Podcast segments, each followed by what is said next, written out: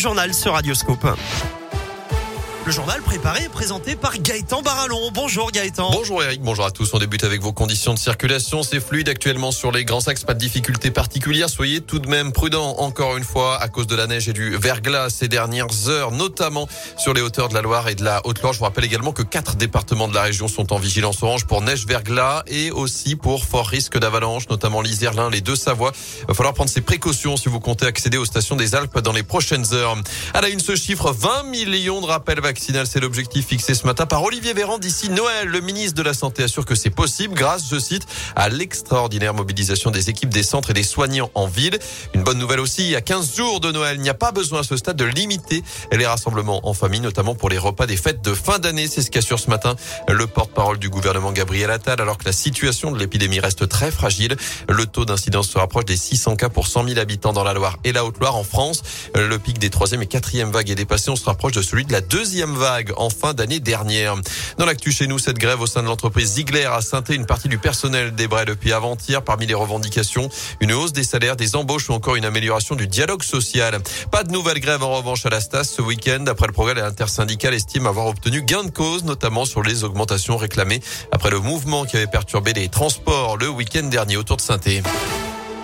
En foot, changement de capitaine chez les Verts. Julien Sablé l'a annoncé hier. C'est Wahbi Khazri qui récupère désormais le brassard, notamment pour les, le déplacement demain à Reims en Ligue un. L'attaquant tunisien, meilleur joueur de la S S depuis le début de la saison, fait aussi partie d'un petit groupe de joueurs mis en place par Sablé avec Amouma, Kamara, Boudbouz et Kolo Dzedziak. Objectif, resserrer les liens entre joueurs et staff. Wahbi Khazri qui espère aussi que le changement, les changements apportés au sein du club permettront de faire bouger les lignes. Son nouveau rôle de capitaine n'étant pas le plus important selon lui. La priorité, c'est pas ça. La priorité, c'est le classement. C'est les, les matchs, que je sois capitaine ou pas, ça va rien changer. Euh, on a une mission maintenant en tête, c'est de sauver le club, partir sur entre guillemets un nouveau projet. Comme vous l'avez vu, il y a un nouveau coach et voilà, entre guillemets c'est une nouvelle saison qui commence. On a la chance de pas être à la rue au euh, niveau comptable, que devant ça gagne pas non plus. Et Dieu sait qu'on a une bonne chance parce qu'on a fait un début de saison catastrophique. On a pris cinq à domicile, ça fait pas plaisir. C'est pris des olés aussi par nos propres supporters, ça fait pas plaisir non plus. Donc euh, voilà, si on a du caractère et, et je pense que l'équipe et le groupe on a, bah, on doit aller à Reims et faire un résultat là-bas. Et sortir de cette zone qui n'est pas la nôtre. Reims-Saint-Étienne, c'est donc demain vingt et une heures. Autre rendez-vous à ne pas rater pour les supporters des Verts ce week-end. Le derby dimanche, quatorze heures trente à l'Étral. Les U dix-neuf de la S S affrontent ceux de Lyon pour le premier tour fédéral de la Coupe Gambardella.